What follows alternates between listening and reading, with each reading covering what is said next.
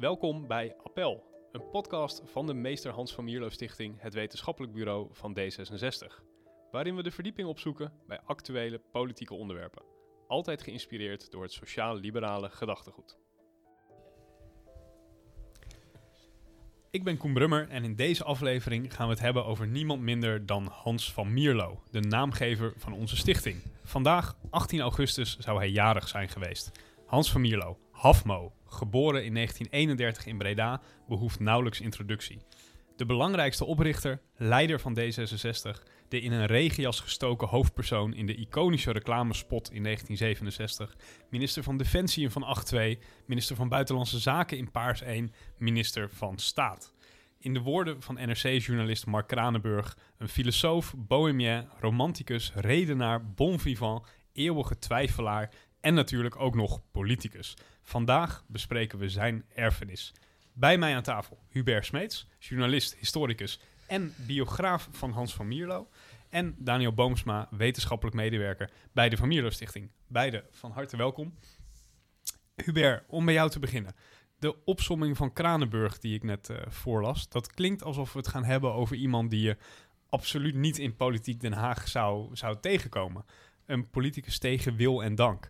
Maar toch is politiek eigenlijk zijn hele leven gaan bepalen. Wat voor man was Van Mierlo volgens jou en waar kwam nou die huivering voor de politiek vandaan? Die huiver uit voor de politiek heeft met twee dingen, dingen te maken. Ten eerste met de tijd waarin hij uh, groot werd als politicus, de jaren 60. En ten tweede met, je noemde het al, uh, zijn permanente twijfel. Ik denk dat er weinig politici, ik denk dat veel politici overigens twijfelen en zich vaak voor de camera zelfverzekerder voordoen dan ze zijn. Maar uh, Van Mierlo was denk ik van de twijfelaars wel de grootste twijfelaar. De huiver voor de politiek heeft denk ik veel te maken met uh, de jaren 60 en de jaren 50 en de geschiedenis die Van Mierlo zelf uh, heeft. Hij komt, laten we daar geen misverstand over laten bestaan, hij komt uit een buitengewoon keurig, om niet te zeggen, bourgeois milieu in Noord-Brabant. Hij komt uit de kring van de Van Mierlo Bank uit Breda. En dat was in de jaren 50 de grootste familiebank van Nederland. Groter dan van Landschot. Um, en die bourgeois-achtergrond, die nog bij hem ook nog een beetje wordt ingekleurd door een wat adellijke achtergrond van vaders kant, um, die heeft hem denk ik erg gekleurd. Hij hoorde met andere woorden bij de elite, maar voelde zich daar niet thuis. Dat heeft misschien te maken met het feit dat hij zijn hele jeugd, uh, althans een groot deel van zijn jeugd, buiten het gezin heeft moeten leven op kostschool in, uh, in Os in Noord-Brabant, uh, op kostschool in het Canisius, op het Canisius uh, College in Nijmegen en daarna ook aan de Universiteit van Nijmegen. Ik denk dat hij veel eenzaam geweest is in zijn jeugd en tegelijkertijd um, zich niet thuis voelde bij die herzuilde Nederlandse samenleving, die met name in katholieke kring heel sterk was in de jaren 50, 60. Dus met andere woorden dat hij vanaf de middelbare school, maar zeker vanaf zijn studententijd, een soort van oppositioneel gevoel heeft gehad tegen het bestel, zoals het later ging heten. De verzeilde Nederlandse samenleving. En um, dat dat ook tegelijkertijd zijn angst uh, bepaalde voor de politiek. De politiek was in de jaren 60, in 1966, toen D66 werd opgericht, natuurlijk eigenlijk nog door en door verzuild. Zoals Van zelf zei, de samenleving was moderner geworden. De industrialisering van Nederland in de jaren 50 had van Nederland een moderner land gemaakt. De dienstensector kwam op culturele vernieuwing was in de jaren 50 immens. Ik denk aan de 50ers, cliché, maar het is wel waar. Denk aan Cobra. Uh, eigenlijk op alle culturele terreinen was er sprake van vernieuwing, behalve op het politieke vlak. En ik denk dat uh, uh, die huiver dus voortkomt uit de angst dat je meegezogen wordt en gevangen wordt in dat keurslijf van de verzeilde politiek en dat hij daarvoor bang was. En je zou kunnen zeggen hè, dat, dat ondanks die huiver was het wel een succesvol politicus. Hij had ook eigenschappen die juist uh, hem tot een goed politicus maakten. Ja, uh, ik zou hem zelf, ik noem hem zelf in het boek, althans het concepthoofdstuk wat daarover gaat, niet een politicus, maar een politieke artiest. Um, Licht toe. Uh, nou, hij, hij was door en door politiek. Het is eigenlijk een, een, raadsel, dat ben ik nog niet helemaal uit, hoe het mogelijk is dat grote uh, delen van de Nederlandse kiezers dachten dat deze man tegen wil en dank in de politiek zat. Hij heeft na zijn uh, werkzaamheden bij het Algemeen Handelsblad, waar hij opinieredacteur was, tot 1966 eigenlijk nooit in zijn leven iets anders gedaan dan politiek. Hij heeft altijd de publieke zaak gediend. En toch weet hij uh, zijn hele leven de sfeer om zich heen te laten hangen. Van ja, de politiek, daar, daar hoor ik niet bij, daar sta ik buiten. En daarom noem ik een politieke artiest, omdat hij um, in ene, in aan de ene kant niet zonder de politiek kon. Eigenlijk ook als hij niet in Den Haag actief was als partijleider of als minister. Uh, in uh, sombere buien verzeild raakte. soms zelfs in ja, depressieve buien. Dus met andere woorden, hij kon niet zonder de politiek. Hij heeft eigenlijk nooit iets geprobeerd te zoeken, ook buiten de politiek, is mijn indruk. Uh, en tegelijkertijd um, probeerde hij zich te onttrekken aan de wetmatigheden waaraan de politiek volgens de heersende norm moet voldoen. Namelijk dat je je dossiers kent, dat je uh, uh, stellige opvattingen hebt, niet elke dag van mening verandert. dat je natuurlijk heel formeel ook denkt over de rechtsstaat, over de partijstructuur, over um, uh, kabinetsprogramma's, et cetera, et cetera. Daar was hij allemaal niet van. Hij was eigenlijk, zou je kunnen zeggen, iemand die het politiek, de politieke arena zag als theater, als toneel. En daarmee was hij zijn tijd vooruit. Maar daar kan, als, ik, als ik daar ja, mag toevoegen, dat mooie... Uh, de interview op een gegeven moment vraagt van... Uh, wilt u uh, een, een Hamlet zijn in de politiek of een politiek leider? Dat hij dan eigenlijk toch neigt naar Hamlet. Uh, maar als het dan toch moet, dan maar politiek leider. Dat, dat illustreert ook wel die, inderdaad, dat, die, die aura van een, een anti-politicus... of in ieder geval iemand die eigenlijk daar helemaal niet wilde, uh, wilde zijn... Uh, liever op het toneel had gestaan. Maar goed, dan maar het politieke toneel inderdaad. dat illustreert waar, waar kwam dat, dat is een vraag aan jullie beiden, waar kwam dat vandaan? Hè? Ik bedoel, je ziet aan de ene kant die, die huivering voor politiek. Dan zegt Hubert nu, nou, dat, dat, was, dat was voor een deel theater. Uh, dat was voor een deel toneel. Uh, wat was het dan in die politiek dat hem toch daar eigenlijk zijn hele leven aan deed wijden? Eerst Hubert, dan, ja, sorry. Dan ja. Uh, nou, ik denk dat een van de belangrijkste kenmerken van zijn politieke denken is, van Van Mierlo, zijn pessimisme. Dat, opgericht in de optimistische tijd, niet van de maakbaarheid van de samenleving, maar wel in de tijd waarin gedacht werd dat wanneer de burger maar vrijer werd, en zich meer los kon wrikken uit de verzuiling, dat dan de samenleving er ook op vooruit zou gaan. Van Milo is eigenlijk altijd een pessimist geweest. Een van de belangrijkste, je zou kunnen zeggen, wetenschappelijke studies die hem zijn, zijn politieke denken heeft bepaald, is de Club van Rome. Het ondergangsidee. De, wereld heeft nog maar een paar jaar te gaan en dan is het voorbij, dames en heren ook. Het tweede, volgens mij, wat een enorme rol speelt in zijn uh, behoefte om in de politiek actief te zijn, dat is zijn angst voor revolutie. Op het Leidse congres in 1968 heeft hij uh, de beroemde zin uitgesproken: we moeten de revolutie maken voordat hij uitbreekt. En ik denk dat dat een rode draad is in zijn politieke denken. Dat hij op een bepaalde manier eigenlijk ontzettend bang was voor het uit elkaar spatten van het bestel in Nederland. En je zou kunnen zeggen voor een machtsgreep van, die woorden zijn van mij, niet van hem, van de meute, van de massa. Um, en je zou kunnen zeggen dat is misschien ook wel een, een, een echo van de jaren 30 die bij hem doorspeelt. Ja, je wat, we, we, hebben toevallig net met de familiestichting een soort kanon van het sociaal liberalisme maken. En je ziet precies diezelfde tendens bij uh, Hendrik Marchand, jaren, jaren 20. Uh, eh, Sam van Houten, zei zoiets, jaren 70 van de 19e eeuw. Toch een soort, we moeten meebewegen met de, met de aanstaande maatschappelijke verandering. Want anders neemt die maatschappelijke verandering het over van ons. En daar is denk ik Van Mierlo altijd ook huiverig voor geweest. Um, en dat is, daar hebben we het misschien straks nog over. En dat is in zekere zin ook wel terecht geweest. Want uh, we leven sinds zijn vertrek uit de politiek in een totaal andere politieke constellatie dan uh, tijdens zijn politieke activisme. Ja. Van Mierlo is, denk ik, van de naoorlogse politici, dat wordt wel eens vergeten, degene met de meeste dienstjaren. Meer dienstjaren dan Hans Wiegel, dat sowieso. Meer dienstjaren dan Lubbers. Meer dienstjaren dan Den Uyl. Zeker meer dienstjaren dan Van Acht. Komen weinig naoorlogse politici aan zoveel dienstjaren als Van Mierlo. En dat schetst trouwens in een kort bestek ook waarom hij een politicus was, of een politieke artiest. En niet iemand die per ongeluk in het vak verzeild was geraakt. Daniel, zelfde vraag aan jou. Wat trok Van Mierlo toch zo in die politiek dat hij zijn hele leven lang eigenlijk erin bleef?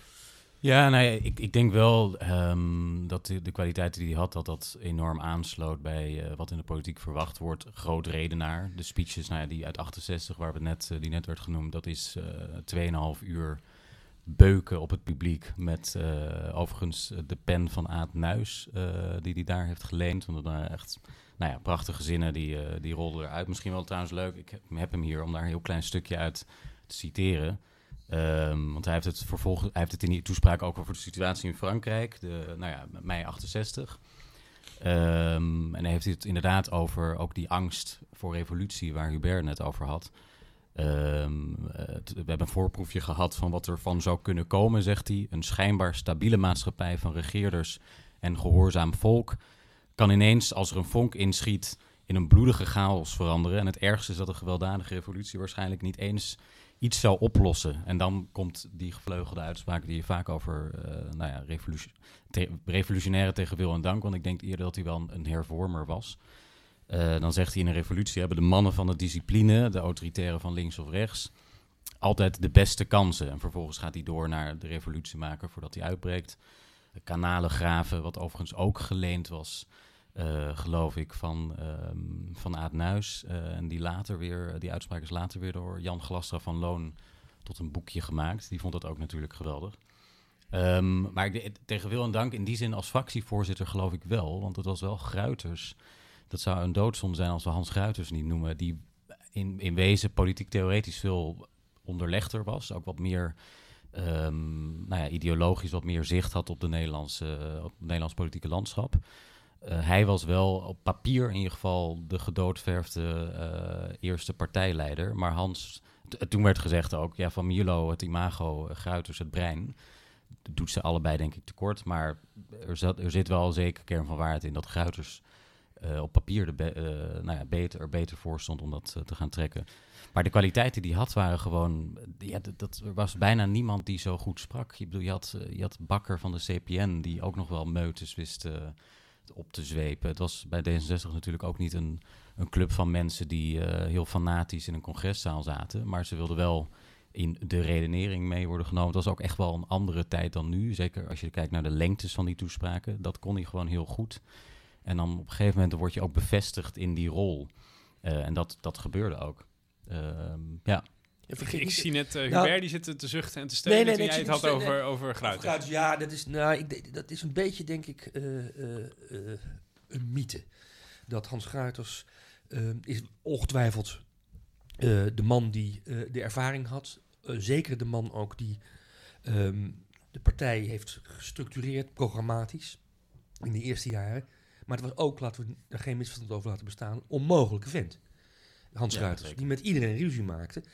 En um, die ook uh, toen hij uh, gewoon in de Kamer zat, um, uh, en maar doorging met ruzie maken. Ik heb in het archieven van Hans van Mieren ook brieven gevonden van partijgenoten die zich beklaagden over het feit dat Hans Ruiters zich zo slecht gedroeg. Hij, hij maakte een mooi een, primeurtje uit de biografie. Hij, maakte er een, hij legde er een bepaald genoegen in, Hans Gruiters, om mensen te beledigen. Hè, ook. En niet alleen conventionele, de beroemde uitspraak dat als je een conventioneel de hand hebt gegeven, dat je je vingers moet natellen. Uh, uh, dat, is, dat was dan zijn beroemdste belediging van Hans Gruiters. Maar dat deed hij ook in eigen kring. Hij was te slim, zou je kunnen zeggen, om partijleider te zijn. Uh, en de tweede mythe die wel een beetje bestaat en door Hans van Mierlo zelf in het leven is geroepen, dat hij alleen maar partijleider is geworden omdat niemand anders het wilde. Als je kijkt naar, de, voor, voor zover daar uh, veel bekend over is, naar dat eerste congres, althans die eerste congresdagen, hè, want ze moesten bij het programma-congres van 1966 nog een extra dag tussen kerst en oud en nieuw bij elkaar komen in Amsterdam, omdat ze... De derde kerstdag. Ja, omdat ze er niet uit waren gekomen. Ja. Uh, als je kijkt naar de manier waarop dat gegaan is, dan zie je dat Hans van Milo wel degelijk ook in de organisatie van het congres een vrij centrale rol speelde. Uh, en dat hij uh, ook bepaald zelfvertrouwen daaruit droeg, hè, hangend in die pilaar. Misschien kunnen jullie je dat beeld nog wel herinneren, waarin hij zegt met zijn toch Brabantse accent. partijgenoten zullen er nog een dag aan besteden, want we zijn er niet uitgekomen, maar dat is democratie. En dan roept iedereen ja en applaudisseert en dan komen ze de derde kerstdag bij elkaar. Dat, dat wijst niet op iemand die ehm, die meeliep. Hij was wel vrij centraal. in dat clubje. En dat heeft ook iets te maken met de rol die hij speelde bij het Algemeen Handelsblad. Voordat hij partijleider werd. Hij was een meester, heb ik me laten vertellen door de mensen die toen bij, met hem werkten bij het Algemeen Handelsblad. In het aftappen van de ideeën van anderen. Dus dan, hij was opinieredacteur van het Algemeen Handelsblad. De eerste van Nederland, want die functie bestond voor hem nog niet. En dan ging je op je op bureau zitten van een collega en dan uh, begon hij te, ja, te praten of te ouwehoeren en, en je uit te dagen. En met andere woorden, je ideeën af te tappen. En dan, en dan had hij weer een idee voor een stuk, wat hij niet zelf schreef overigens. Ik ben eigenlijk geen één stuk van hem tegengekomen in het archief van het Algemeen Handelsblad. Maar dan ging je een schrijver benaderen. Maar dan ging je anders benaderen hierover. ja, of dan ging je de, de auteur met wie, de redacteur met wie hij gesproken had, zover krijgen dat hij daar een stuk over schreef. En dat wijst toch wel op, vind ik, op uh, leidinggevende kwaliteiten. Dat je andere mensen. Uh, uh, zeg maar inspireert om iets te doen. En maar dat heeft hij later als fractievoorzitter, deed hij dit, heb ik me laten vertellen, deed hij dat ook. Dus dan werd je op audiëntie geroepen in de fractiekamer. En dan was het inderdaad spuien. Van Mierlo luisterde en integreerde dat allemaal. En gebruikte het ook gewoon. TV-debatten, nou ja, regeringsverklaringsdebatten enzovoort enzovoort. Dus hij heeft dat ook vastgehouden. Hij was in die zin uh, dat is ook wel een, een, onopgetekende uitspraak van Jan Glastra van Loon. Die zei van, ja, Van Mierlo is een verzamelaar, maar geen denker. Ah ja, mooi. Ja, ik had natuurlijk wel ideeën, dus het is ook een beetje... Een, uh, zat misschien enige uh, hooghartigheid achter... wat, wat Glastra van Loon ook niet helemaal vreemd was. Maar het was wel zo dat hij veel van anderen nodig had om op gang te komen. Hij kon ook beter met een vraag overweg dan met een met, uh, om daar bijvoorbeeld een antwoord op te geven dan een, een losse, nou ja, het, het, blanco papier waar je vervolgens van vanuit jezelf al je ideeën moet gaan, gaan spuien. Als we toch eens die, die, die ideeën, en vooral die democratische ideeën van, van Mierlo, hè, uh, hoe die eraan ook mag zijn gekomen, als we die toch eens gaan proberen, uh, gaan proberen af te pellen. Hè, en hoe, welke rol die hadden binnen uh, binnen D66, uh, het vroege D66. Want Hubert, je werktitel is een Hollandse revolutionair. Nou, we hebben eigenlijk al gezien dat dat... Het is eigenlijk best een dubbelzinnige titel, hè? want de angst voor revolutie die zat, er ook, uh, zat er ook in. Um, hoe zou je die ideeën waarmee hij de politiek in ging nou omschrijven? En was er ook een soort centrale inspiratiebron voor hem? Of was het echt een, iemand die inderdaad op verschillende bureaus even ging zitten en zo verschillende ideeën en ideetjes opdeed? Nou, zij, een, van, een van de belangrijkste inspiratiebronnen voor hem was denk ik Jan Glastra van Loon. Die in 1964 in het, uh, volgens mij in het Nederlands Juristenblad, maar dat ja. zeg ik uit mijn hoofd, een stuk heeft geschreven waarin hij uitlegt en probeert aan te tonen dat het Nederlandse politieke bestel niet meer in staat is om de pretenties en de wensen en de verlangens van de burgerij uh, te bevredigen, om maar zo te zeggen. En waarbij Glastra van Loon eigenlijk kiest voor een soort van Engels-Amerikaans model. Uh, ik ben geen kenner van het werk van Glastra van Loon, maar uh, de keuze voor een districtenstelsel enerzijds en anderzijds de keuze voor een strikte scheiding van uitvoerende en, en wetgevende controlerende macht. Nou, dat districtenstelsel is Engels, de uitvoerende en controlerende macht, de scheiding daarvan Montesquieu, dat is meer Frans, Vijfde Republiek en Amerikaans uiteraard. dat is denk ik wel een belangrijke inspiratiebron geweest voor hem, waarmee hij eigenlijk de rest van zijn 35-jarige politieke carrière um, uh, is voorzien geweest. De tweede inspiratiebron, denk ik, die voor hem van belang is, is het idee dat de uh, conventionele politiek er niet zou mogen bestaan. De verhouding van familie ten opzichte van het katholieke geloof en met name ten opzichte van de katholieke kerk is een hele complexe. Dat is een aparte podcast, denk ik. Maar in hoofdzaak zou je kunnen zeggen dat hij vindt dat er geen conventionele politiek zou moeten mogen bestaan. En dat het idee dat de conventionele partijen altijd kunnen bepalen wie er regeert in Nederland. Het bankstel Linksom, midden in de Kamer, hè? ja, het, uh, bankstel midden in de Kamer. En dan mag, wordt er iemand uitgenodigd om aan te zitten. Linksom de Partij van de Arbeid, rechtsom uh, de VVD. Dat was voor hem ondraaglijk, dat idee. Ehm, en uh, die uh, ondraaglijkheid die leidde bij hem tot het ideaal, want dat is toch wel een groot ideaal van hem geweest, en ook van Hans Gaarters trouwens, van de Progressieve Volkspartij. De, Progressieve Volkspartij die een beetje een Amerikaans model naar het huidige Amerikaanse politieke constellatie, het progressieve denken vertegenwoordigde, zoals de Democraten dat nu doen in de Verenigde Staten, versus het conservatieve denken, zoals de Republikeinen dat nu doen in de Verenigde Staten. Dat is denk ik ook een, een, een, een hele lange rode draad in zijn, in zijn politieke denken.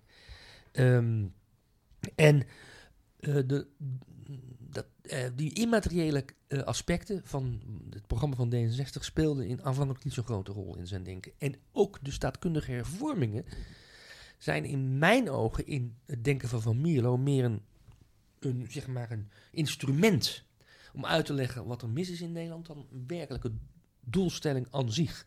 Om eens wat te noemen, dat geldt niet alleen voor Van Mierlo, maar voor heel veel beginnende D66'ers toen. Uh, het referendum was geen kroonjuweel. Begin jaren 60. uh, begin, uh, dat is er pas later bijgekomen. En toen het referendum in, 19, in de jaren 70 uh, mogelijk werd gemaakt, zou kunnen worden gemaakt via een abonnement van Erik Jurgens, een vriend van hem trouwens. Een beetje uit de PPR-hoek later, Partij voor de Arbeid. Mogelijk uh, in de Tweede Kamer via een motie. Toestemde van Mierlo was enige van de D66-fractie tegen uh, de motie Jurgens. Dus dat geeft al iets aan dat die kroonjuwelen niet echt aan hem besteed waren. Hij dacht meer in termen van we moeten gewoon die Montesquieu-Iliaanse scheiding van machten realiseren in Nederland. En we moeten de, een, een tegenstelling uh, tussen progressief en conservatief. Een tweedeling zou je kunnen zeggen van de politieke uh, hoofdstromen realiseren. Dat waren denk ik de, de, twee belangrijkste punten in zijn denken. Daniel, hoe, hoe, zie jij dat? Um, want dit is best interessant. Hè? Hij zegt eigenlijk van ja, dat hele lijstje uit het appel, uh, dat, waren, dat waren instrumenten, maar het was niet het doel. Uh, terwijl D66 natuurlijk zeker door de jaren heen heel erg is vereenzelvigd met de gekozen burgemeester, het referendum, het districtenstelsel. Ja, nee, dat, dat is ook zo. Uh, het is ook een beetje een bezweringsformule, want je kan het inderdaad over de, de, onhaalbaarheid van al die voorstellen hebben, wat het ook lang was en eigenlijk ook nog wel is, misschien wel. Um, ja, heel veel over nee, nee, nee, nee, nee, Er komt nu, de commissie Remkes is geweest. Ja. We gaan nu wat beleven, toch? Ja, ik dwing mezelf optimistisch te zijn. We, weet, weet, je, Koen, hoeveel commissies Remkes er geweest zijn? Ik weet ook niet of Met andere namen. Ik weet ook niet of het voor de podcast luisteraar duidelijk is hoe groot de lach ja. op mijn gezicht is. Ja. Nee, maar dat, eh, nog heel veel over dat referendum. Want hij, was, hij heeft al tegengestemd, maar hij was wel... Uiteindelijk werd hij een, eh, werd hij een redelijk groot voorstander van. Niet zozeer om het middel, maar hij had, wel, hij had wel op een gegeven moment een beeld uh, ontwikkeld... en waarschijnlijk ook inderdaad van andere, van andere mensen gedestilleerd. Maar had hij een, een soort ontwikkeling van die democratie in zijn hoofd. Dus dat heeft hij ook een keer in een interview, geloof ik, gezegd. Van eerst lag, hij bij, lag de macht bij, werd die macht van God gehaald. vervolgens werd hij, volgens mij zegt hij het zo, door Torbekken naar beneden getrokken richting het volk. nou ja, de hele ontwikkeling naar algemeen kiesrecht zet zich in. Um, in 1917 de grootste wijziging van de grondwet met de evenredige vertegenwoordiging. Het algemeen kiesrecht voor, voor mannen en later ook vrouwen vervolgens zie je een hele andere politiek. Nou ja, dat kan je bijna niet voorstellen. In ieder geval mijn generatie niet. Van, van massapartijen, uh, massacommunicatie ook. Uh, grote, relatief grote aantal leden ook. Dat verdwijnt langzaam inderdaad met die ontzuiling. Dus die hele die, die verbanden tussen politiek en samenleving, die, die, die verkruimelen gewoon.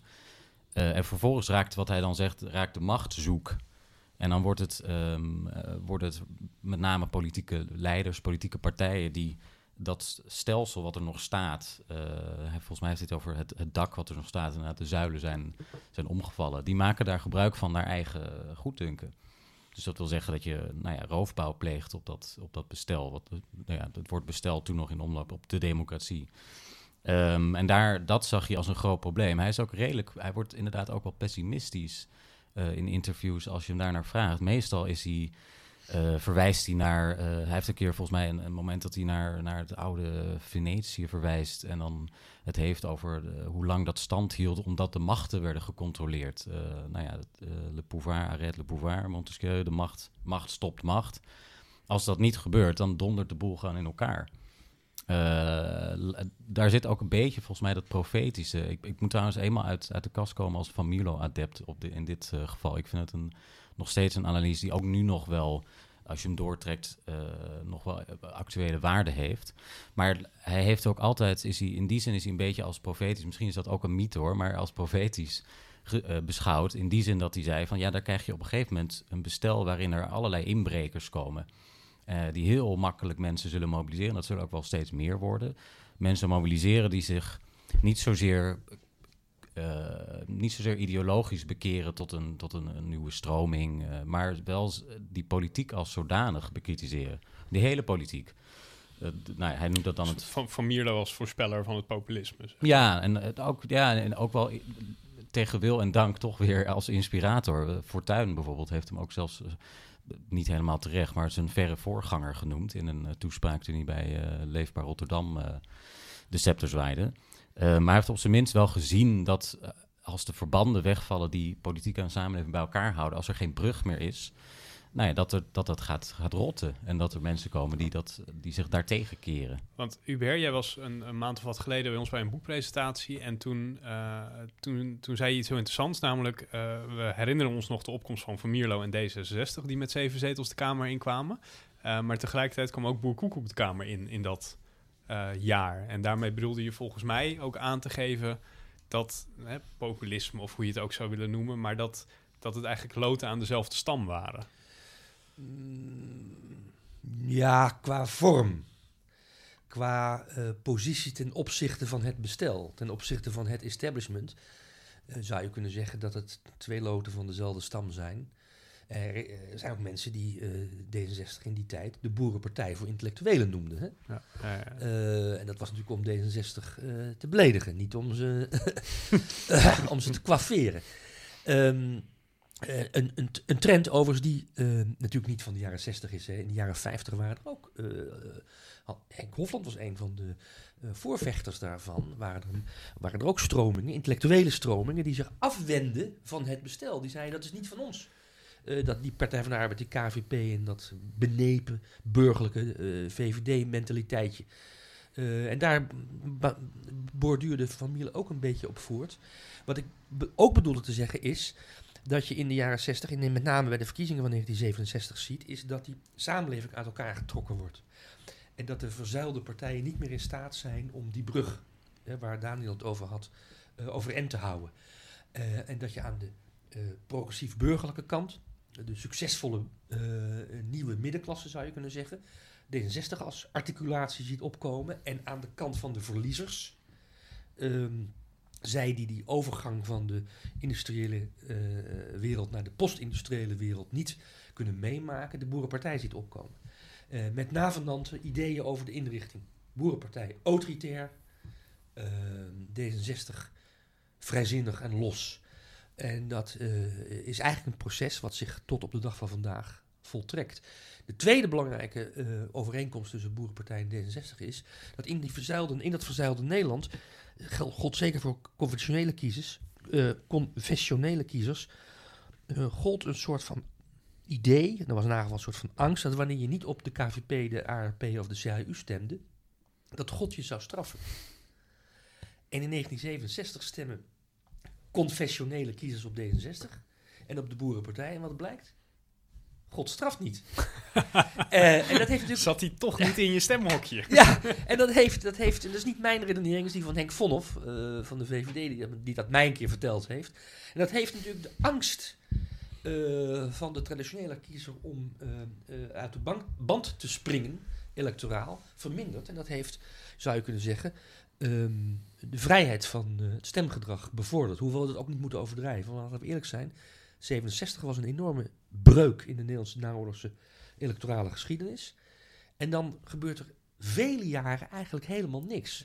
Tot 2000, uh, 1994, de tweede breuk zou je kunnen zeggen in de Nederlandse naoorlogse geschiedenis. Met de uh, enorme overwinning van uh, D66, maar vooral een enorme nederlaag van het CDA. En de derde breuk is 2002. En sindsdien is het mis. Op een paar verkiezingen na. Sinds 2002. Laten we, hè, want we zijn eigenlijk al bij vandaag aangekomen. Maar het is denk ik nou, familie onwaardig om paars over te slaan in deze, in deze uitzending. Um, uh, wat volgens mij interessant is, hè, Frits Bolkestein die publiceerde een jaar of wat geleden een, een soort van memoires, hè, uh, losse stukken die hij in Elsevier had geschreven over zijn verleden. En um, uh, was misschien ook heel typisch Bolkestein, maar die zei, ach ja, paars.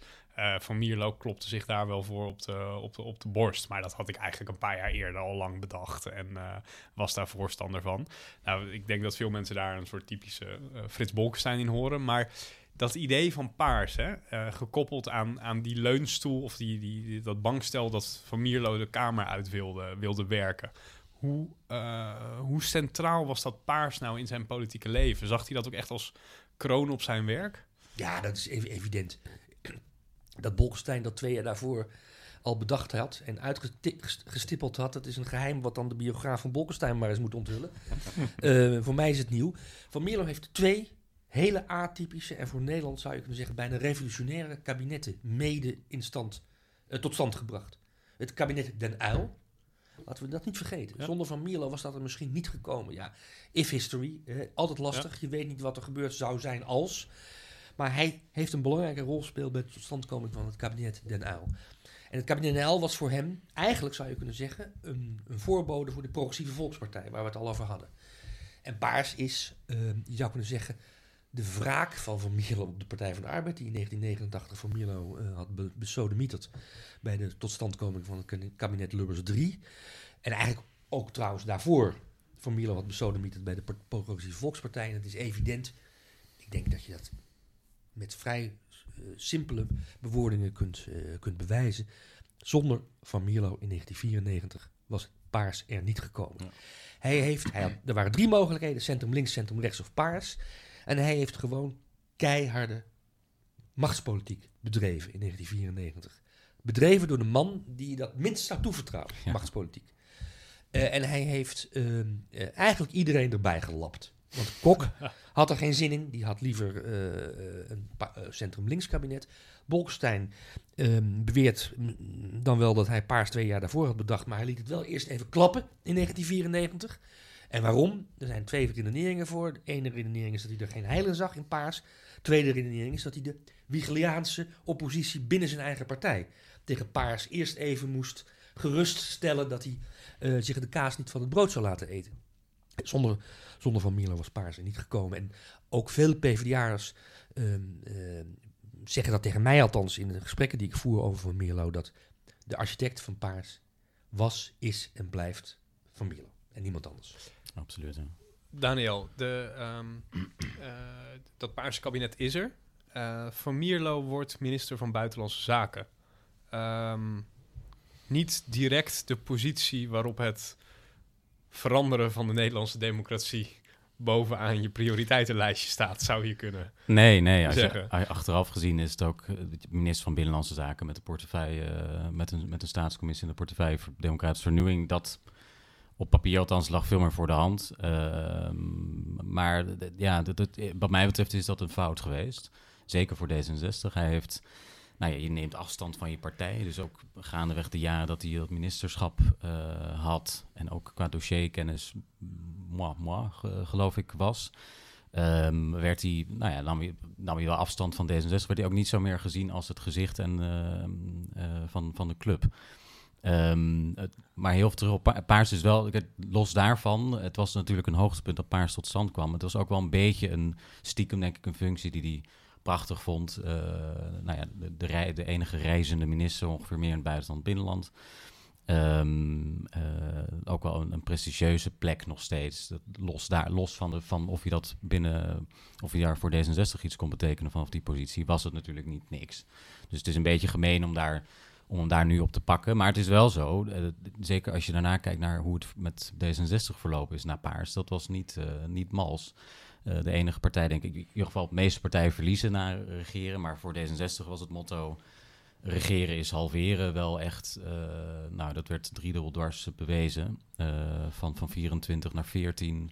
En daarna is het tot 2006 niet meer goed gekomen. Dus dat was, in die zin was, was dat een, een bijna een genadeklap. Ook om nog een tweede reden volgens mij. Want je, het probleem met, met wat Van Mierlo met Paars zag heeft ook te maken met hoe hij dacht over de VVD en de PvdA. Want hij zag dat toch als nou ja, tegenpolen. Dat klopt ook wel. Ze sloten elkaar uit. Uh, bij heel lang hebben ze elkaar uitgesloten uh, om samen te regeren. Maar uh, hij zag ze ook als. Hij zag D66 als, als, meng, als het mengstokje. Later is dat nog op een poster verschenen, ja, het paarse mengstokje. in 1998, het, verf, het verfstokje ja. in, uh, in, een pot met verf. Uh, maar op een gegeven moment zeg je van, nou ja, als dat stokje niet meer nodig is om die verf te maken, dan uh, kan je ook gewoon, dan, hebben, dan is D66 overbodig. Dus in die tijd werd het ook wel gezien, zeker toen het predicaat sociaal-liberaal werd aangenomen, in, in 98 ook. een grappig toeval dat dat ook in dat jaar was dat je, dat je halveert. Dat je dus eigenlijk overbodig wordt geacht. Je hebt de twee inspiratiebronnen, liberalisme en, en de sociaaldemocratie, heb je bij elkaar gebracht. D66 was de brug, daar wordt over gelopen, zei hij. Uh, en vervolgens heb je alle schoenafdrukken op je gezicht en kan je vertrekken. En dat was het dan wel. Dus in die zin, daar, daar zat een beetje de pijn natuurlijk.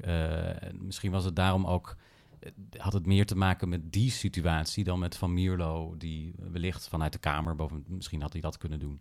Uh, nee, dat kon niet. Maar ik denk niet dat dat een optie was. Nee, dat, was dus dat was geen optie, want er is één moment geweest waarop Kok werkelijk op zijn poot heeft gespeeld. Ja, dat was met Bolkestein. Ja. En uh, Bolkestein wilde in de Kamer blijven. En Bolkestein uh, wilde op die manier zeg maar oppositie binnen de, binnen de regeringscoalitie voeren. Van Mierlo had daar ook wel oren naar, liet dat doorschemeren aan Kok. En Kok heeft gezegd, als jij niet je committeert aan het kabinet, gaat Paars niet door. De vraag is waarom hij voor Binnenlandse Zaken niet gekozen heeft, wel voor Buitenlandse Zaken. Um, ik denk dat het een bewuste keuze geweest is van Van Mierlo om buitenlandse zaken te gaan doen. Um, omdat hij het gewoon ontzettend leuk vond. Dat hij, uh, hij, was erg, ja. hij, hij, was erg gecharmeerd geweest van zijn ministerschap van Defensie. Ah, ja. En had toen met uh, grootheden uit de hele wereld uh, goed kunnen praten. Dat vond hij leuk. Laat, hij, wat, laten we eerlijk zijn.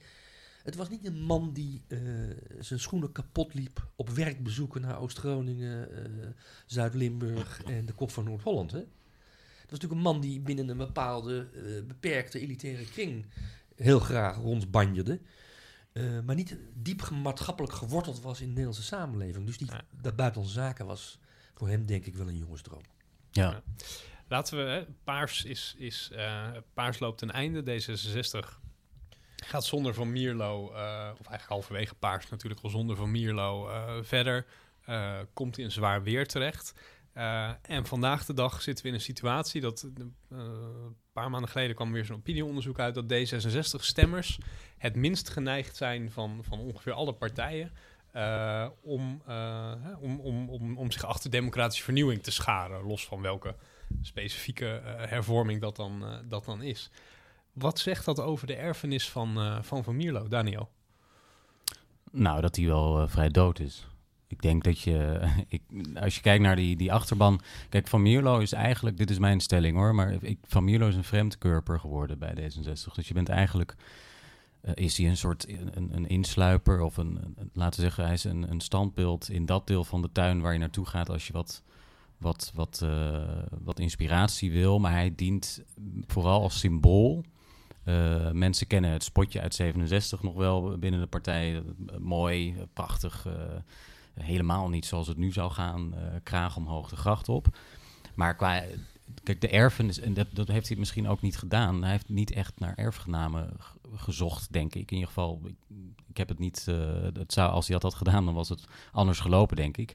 Ik denk dat dat deel van, die, eh, van, van, uh, van de partij dat zegt, je moet iets doen met die democratie, dat die sinds 2006 zeker, dat die verdwenen is.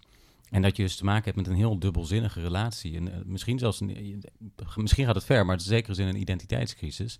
In, in diverse perskranten wordt dat ook wel vaak aangehaald. Jullie waren toch. En dan volgt er vervolgens iets over Van Mierlo en, en democratische vernieuwing. Dat is altijd een beetje oneerlijk. Want het was altijd iets meer dan dat. Dus veel meer dan dat. Maar er zit altijd wel een kern van waarheid in. Dat er in die partij een ongemak is met, die, met precies die erfenis die Van Mierlo belichaamde. Um, ja, dat je toch een zekere historische amputatie uh, zich heeft getrokken. Waarbij Van Mierlo um, het kind van de rekening is geworden. Daarom is Terlouw ook zo populair vandaag, omdat hij veel meer uh, aansluit bij wat, wat het grootste deel van de achterban, en het is 6%, bleek uit onderzoek van, van Vrij Nederland onder andere, uh, veel meer aansluit bij wat die kiezers nu, wat die kiezers trekt. Die 6% die je nu noemt, verwijst naar... Verwijst naar... voor democratische... Nou, het was een onderzoek van Vrij Nederland... Uh, die, waarin werd gevraagd van... is die democratie in orde? Uh, of moet die democratie veranderd worden op welke wijze dan ook? Nee, de vraagstelling kun je over uh, twisten. Maar toen, daar zegt 6% van de D66-achterban... en dan kom je dus op hetzelfde terrein als de SGP en de ChristenUnie... die vinden dat ook allemaal onzin. Dan kom je uit op 6% van de achterban die daar iets mee wil. Dat is gruwelijk weinig. Hubert, Um, je zei net al, uh, Fortuyn heeft in een toespraak wel eens naar Van Mierlo verwezen. We hebben na Fortuyn natuurlijk uh, nou, zogenaamde nieuwe vrienden van de democratie op zien komen. Forum voor Democratie. Ehm, en wat een veelgehoorde Pardon. Wat een veel gehoorde uh, of veel gelezen tweet is, die, die, die met, met veel plezier op D66'ers wordt afgevuurd, is Van Mierlo zou zich omdraaien in zijn graf. En dat komt dan vooral uit, uit monden van nou, forumstemmers of Russische trollen. Je weet nooit zeker wie wie is. Um, zit daar iets, volgens jou, iets van terechtheid in, die, in dat verwijt of in die analyse? Of is dat eigenlijk iets wat, wat met enige historische oprechtheid niet is, is te zeggen. Hmm. Nou, er zit wel iets in. Ik denk dat je niet kunt beweren dat Van Mierlo en Thierry Baudet niets gemeen hebben met elkaar. Um, dus in die zin mag Thierry Baudet de potentie etaleren dat hij een beetje in de schoenen staat van Van Mierlo. Um, maar ik denk dat er wel één belangrijk verschil is, en dat wordt wel eens vergeten in het, uh, in het denken over, uh, en dat heeft ook wel een beetje, uh, een, is ook wel een beetje een D66-kwaal. In de politiek gaat het natuurlijk niet alleen om de vorm, hè, maar het gaat ook om de inhoud. Het gaat niet alleen om hoe je om Van Mierlo, uh, die zich daar ook schuldig aan maakte, alleen om de redenering en de analyse en hoe je dan vervolgens komt bij de oplossing van een maatschappelijk probleem, het beruchte pragmatisme. Er zijn uiteindelijk uh, als puntje bepaaldje komt, gewoon de politieke tegenstellingen en politieke meningsverschillen over de inrichting van de samenleving. En daar kan van, van uh, Thierry Baudet zich niet beroepen op Van Mierlo. Ik denk dat het fundamentele verschil tussen Van Mierlo enerzijds en Thierry Baudet anderzijds is dat hoewel beide een populistische kant hadden, hoewel Van Mierlo in een heel vroeg stadium voorspelde dat de persoon een belangrijkere rol zou gaan spelen in de politiek dan het programma van diezelfde persoon. Dat uiteindelijk als puntje bepaaltje komt. Van Mierlo stond voor de scheiding van machten, van Montesquieu om maar even zo te zeggen. En dat het populisme juist staat voor het opheffen van die scheiding van machten. Dat is de kern van het populisme. Uh, dat er maar één persoon is die de, volk van het, uh, de, de, de, mening van het volk begrijpt en kan vertolken. En dat is de leider. In het geval van Forum voor de Democratie, Thierry Boudel himself. Ehm, en dat is denk ik een positie die van Mierlo, ondanks zijn voorspelling dat de persoon belangrijker zou worden dan het programma, nooit voor zijn rekening zou hebben genomen. In die zin was hij, zou je kunnen zeggen, een buitengewoon ouderwetse 19e eeuwse democraat. Ja, eens. Maar, eh, om, daar nog iets aan toe te voegen, want het is wel, het is makkelijk om die vergelijking te maken. Ik denk dat er nog een fundamenteel verschil is tussen, uh, tussen Thierry Baudet, Forum en, en Van Mierlo. Kijk, Forum wil herzuiling en elitevervanging. Dat zijn twee fundamenteel andere aspecten van, van, van hun denken.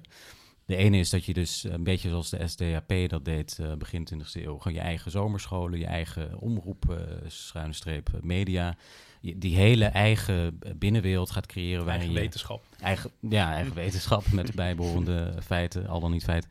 Dat je vervolgens daar gaat bouwen en die, en die zo gaat oprichten. Dat is ook bovendien gewoon gezegd door, door, door Baudet.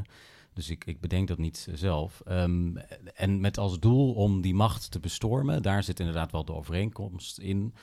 Um, maar uiteindelijk het, het, achterliggende doel is nog wel veel, het is redelijk venijnig ook, vind ik.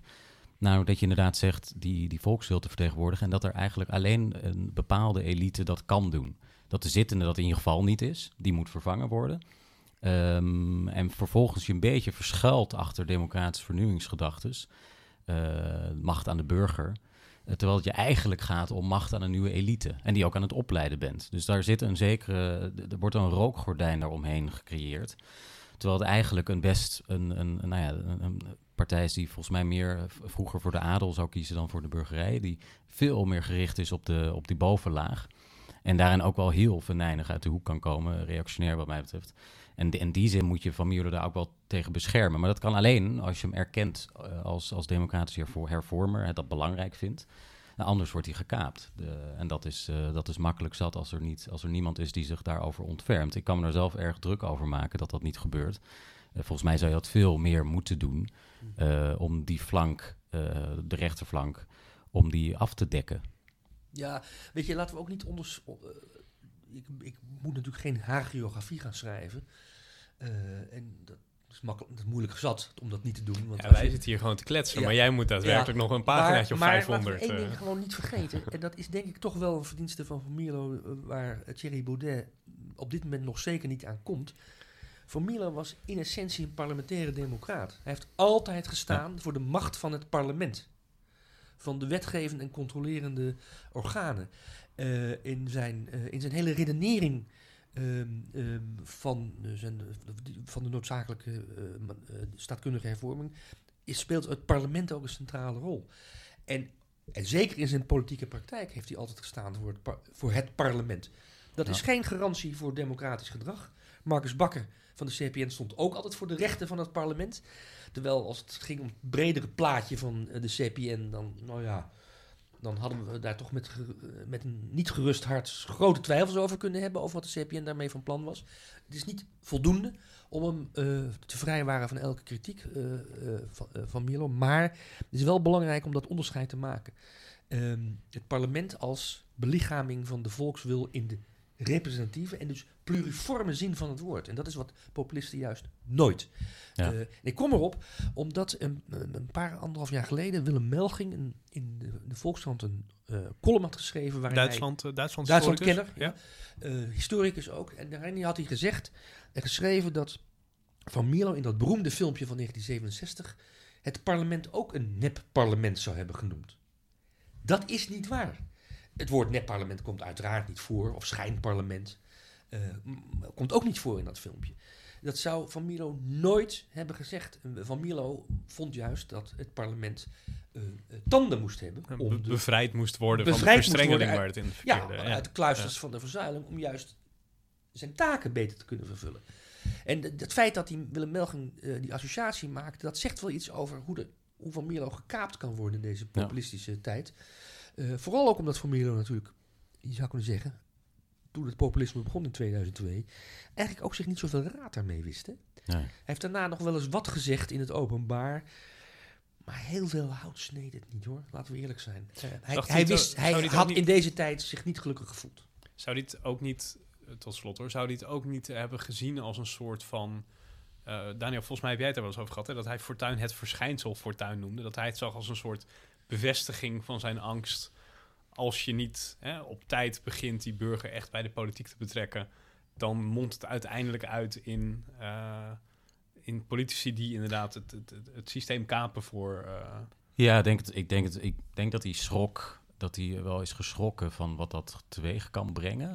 Ik denk niet dat hij het in die zin. Ik denk wel dat hij het voorspelde, maar meer van uh, ook wel een beetje optimistisch was in die zin. Nou, het de wal zal wel uh, het schip keren. Zal op een gegeven moment zal het wel het kwartje vallen.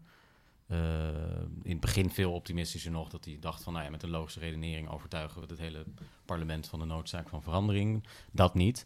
Maar ik denk dat hij wel schrok daarvan. Ik heb nog een tijdje terug een, uitzending van Baant en van Dorp gekeken waarin hij daar zit. Waarin hij eigenlijk helemaal niet zoveel te zeggen heeft over uh, dat het verschijnsel Pim Fortuyn. Hij zegt wel dit inderdaad, dus hij heeft wel enkele zinnen over dat, dat, dat je dat meer zal gaan zien. Uh, maar hij, hij, je ziet ook wel dat hij een beetje op de vlakte is. Hij heeft ook net, als ik het goed heb, heeft hij dan ook een, al een operatie achter de rug. Dus het is ook persoonlijk. Ik denk dat hij ook dacht van, ik ga me nu niet... Hij zei, ik leef, ik leef nu in blessuretijd. Nee. Dus alles wat nu nog komt, dat is mooi meegenomen. En ik ga nog, uh, ik ga niet meespelen, ik ga buiten spelen. Dat soort dingen zegt hij dan.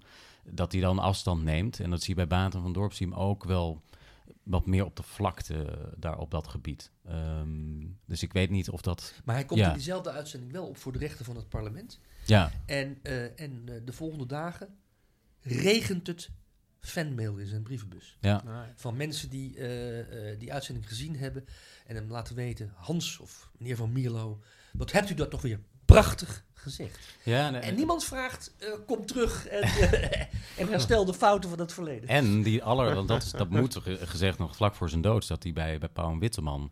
Ja, dat is en prachtig. Dat, ja, maar Irak, dat, dat, uh, ja, precies. onderzoek. En dat is de kroon op, op die parlementaire gedachte. Ja, dat sorry, je dus, ik haal die dingen door elkaar. Volgens mij was dat hem, ja. dat je, dus dat hij daar, Witteman, dat hij daar zit, oud, fragiel. zoals Bram Moskowitz hield zijn mond, wat best een prestatie is aan een tv-tafel. En dat hij dan op een gegeven moment dus heeft hij het over um, dat de P van de A de, iets heeft weggegeven in de coalitieonderhandelingen wat niet van hen was, wat niet van hem was. Namelijk het recht op een onderzoek naar... Naar de, de deelname aan de Irak-oorlog. En dat kan je niet weggeven, dus je kunt niet die spelregels zo inzetten naar eigen goeddunken. Dat is Van Mierlo, de parlementaire, parlementaire denker. Ja. Dat, dat is wel altijd gebleven. Dat is volgens mij echt de dam tegen, tegen verre, verregaande, misschien zelfs destructieve uh, democratisme. Dus dat voor absoluteren van die volkswil, ja. Dat is hier nooit geweest. Mooi. Tot slot, heren. Um, jullie, uh, laten we afsluiten met, met, met van ons alle drie de favoriete, uh, een favoriete Van Mierlo-anekdote of moment of, of uitspraak. Het is natuurlijk ook een soort cultfiguur geworden door de jaren heen, waar zoveel mooie uh, of, of veelzeggende herinneringen aan, aan bestaan. Um, ik hoop niet dat ik jullie er te erg mee overval. Ik zie nu, drie, ik zie nu twee bedenkelijke gezichten. Ik zal met de mijne beginnen. Uh, Alexander Pechtold, volgens mij 2006 voor het eerst lijsttrekker, wordt door Nova of Nieuwsuur op een, uh, ergens aan de Amsterdamse grachten geïnterviewd. Dat hij voor het eerst mee gaat doen aan de verkiezingscampagne. En geheel toevallig, wat bijna niemand geloofde, loopt daar inderdaad oud en fragiel Hans van Mierlo in een regenjas over de grachten. En de journalist zegt, goh meneer Van Mierlo. En nou, Pechtold begint natuurlijk heel hard te lachen, want die voelt zich heel ongemakkelijk met deze uh, met, met, met, die, met die toevallige samenloop van omstandigheden. En uh, de journalist zegt: Ja, meneer Van Mierlo, hier staat uw lijsttrekker. En Van Mierlo zegt op een soort vaderlijke toon tegen, tegen Pechtold: Ach, kijk nou, sta je hier een lijst te trekken?